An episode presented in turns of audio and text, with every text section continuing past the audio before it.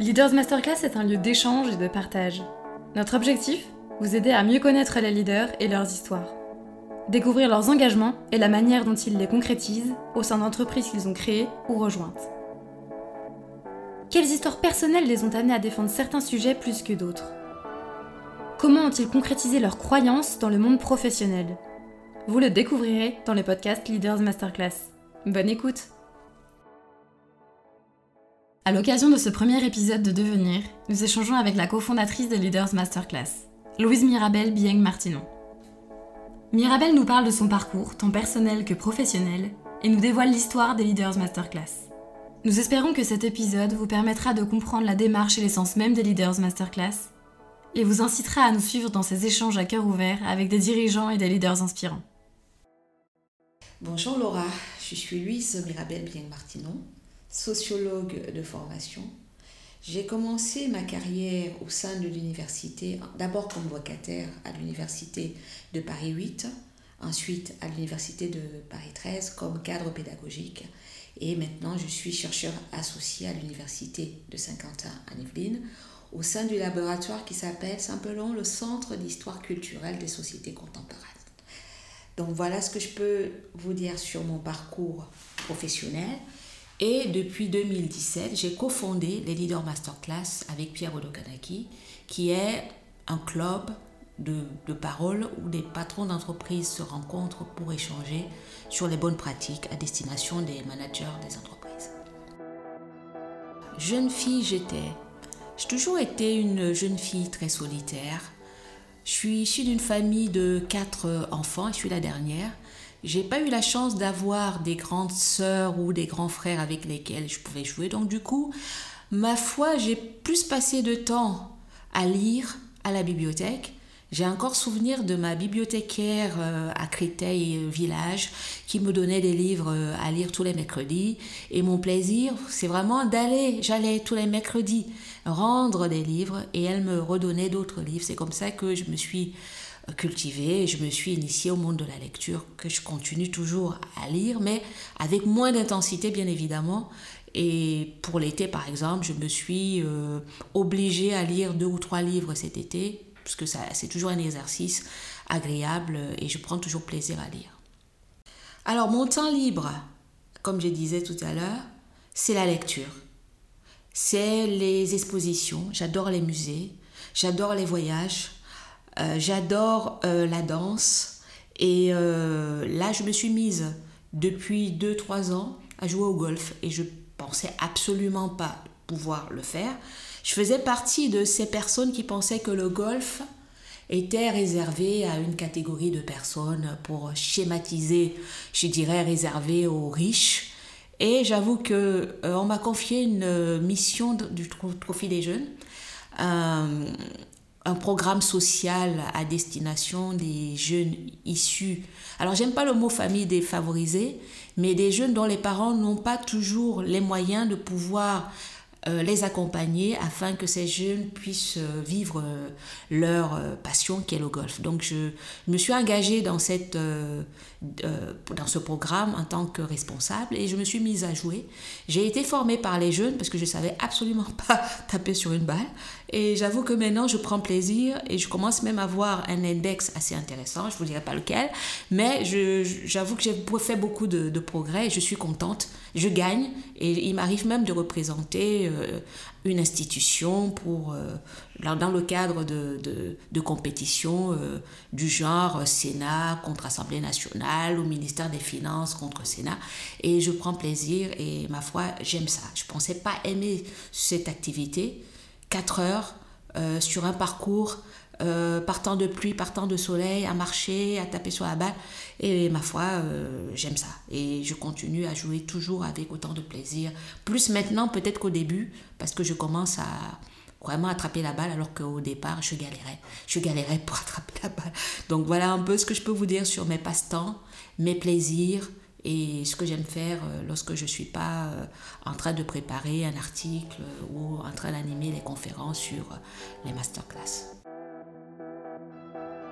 Alors, la masterclass, c'est une histoire, c'est une rencontre. Lorsque j'étais enseignante à l'université euh, de Paris 13, j'étais en charge des, stages, de trouver des stages à des étudiants de licence euh, à l'université. Et dans ce cadre-là, j'ai pu rencontrer un certain nombre de patrons, notamment Pierre Odokanaki, euh, qui m'a aidé à, me mettre en relation avec un certain nombre de patrons et un certain nombre d'entreprises pour que les étudiants de Paris 13 vous savez, Paris 13, c'était, c'est toujours une université un peu marginale. On dit Paris 13, c'est la banlieue.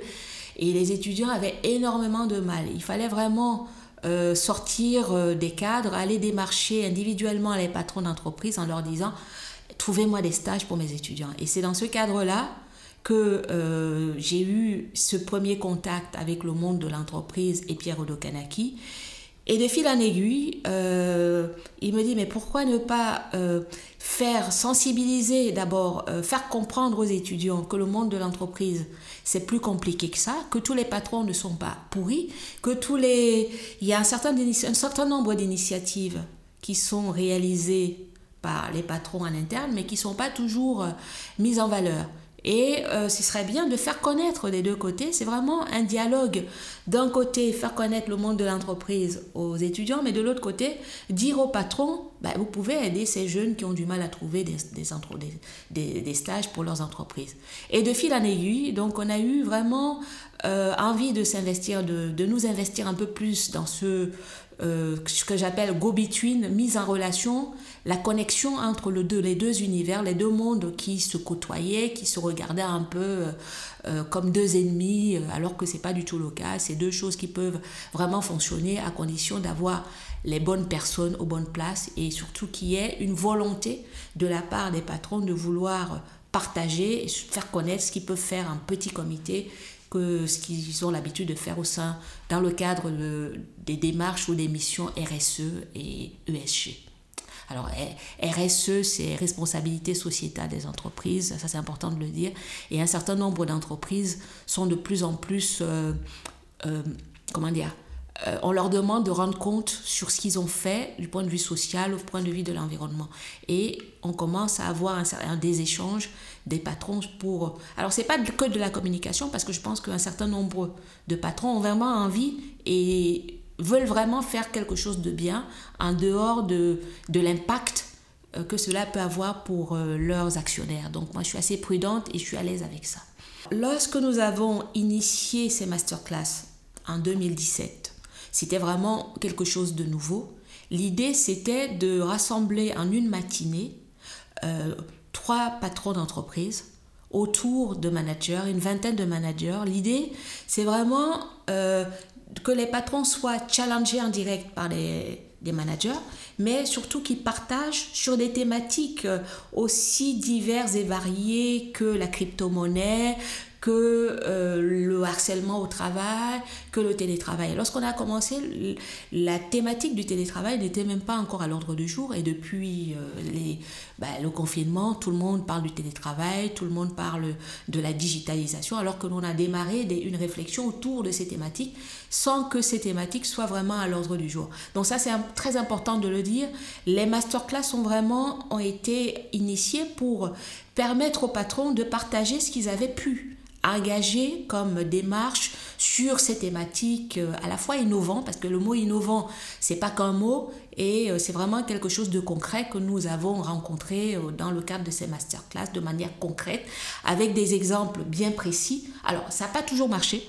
Ce qui est intéressant avec ces masterclass c'est que les patrons reviennent sur alors, le mot échec, on n'aime pas trop en France, mais c'est aussi une réalité sur ce qui n'a pas fonctionné, comment ils ont dû faire pour adapter pour que ça marche, mais aussi sur les succès. On voit que les succès, mais on ne voit pas toujours back-office, comment c'est fait, comment on peut, euh, avant d'arriver à une réussite, toutes les étapes. Et ce qui est bien dans ce cadre-là, quelqu'un comme le patron de Vinci ou quelqu'un comme euh, le patron de, je, là je, cite un peu au hasard de Steelcase, vont vous expliquer comment ils ont démarré le projet, comment parfois le projet ne venait même pas d'eux, devenait de leurs collaborateurs qui n'ont été là qu'à l'écoute de leurs collaborateurs pour faire partager une idée et ensuite la mettre en forme. On parle de l'idéalisation, vraiment à la concrétisation de quelque chose. Parfois, au départ, même ils le reconnaissent.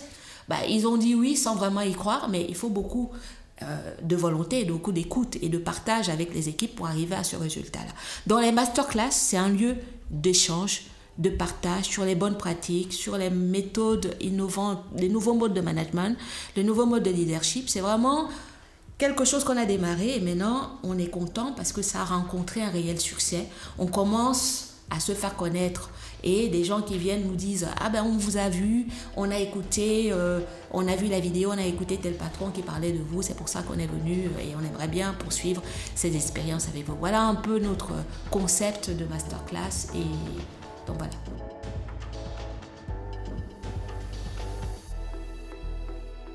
Les podcasts Leader Masterclass, je vous avoue que ce n'est pas une idée à moi.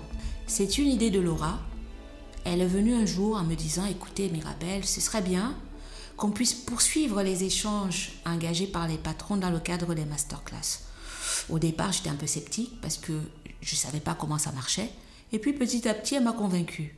Alors nous avons décidé vraiment de prolonger l'expérience des masterclass à travers ces podcasts. L'idée étant vraiment de faire connaître ces patrons dans leur dimension humaine, le côté authentique, à cœur ouvert, parce qu'en définitive, lorsqu'ils viennent échanger ou lorsqu'ils sont vus dans les médias, à la télé ou autre, c'est très court. On ne sait pas vraiment quel genre de personnes ces, ces, leaders sont dans leur vie de tous les jours. Et on a pensé que c'était vraiment intéressant de pouvoir les revoir, de les écouter, de les euh, entendre, d'échanger avec eux sur leur centre d'intérêt, ce qu'ils aimaient, quel genre d'enfants ils étaient, comment ça se passait. Ça nous permet de mieux comprendre leur management parce que si on ne sait pas d'où ils viennent, quel est leur parcours personnel, leur parcours professionnel, on ne peut pas vraiment comprendre le leader qu'ils sont devenus actuellement. Donc l'idée de ces masterclass, c'est avant tout faire connaître les leaders dans ce qu'ils ont de plus réservé ou ce qui n'apparaît pas forcément au premier première vue lorsqu'on les rencontre dans le cadre de, de nos masterclass ou lorsqu'on les rencontre au sein de leurs entreprises. C'est ça qu'on a envie de transmettre à travers ces masterclass et ces podcasts euh, tels que nous les avons conçus.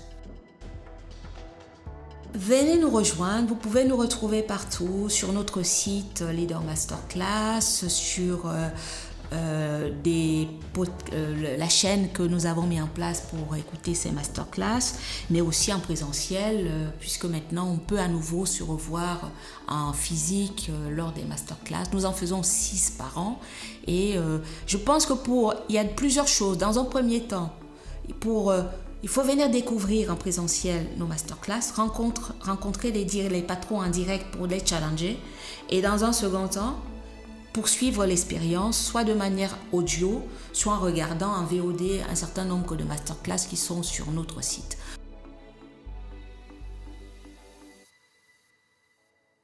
N'hésitez pas à venir découvrir nos masterclass afin de poursuivre l'échange avec les leaders qui interviendront dans les prochains épisodes. Pour cela, retrouvez toutes les informations directement sur notre site web www.leadersmasterclass.fr.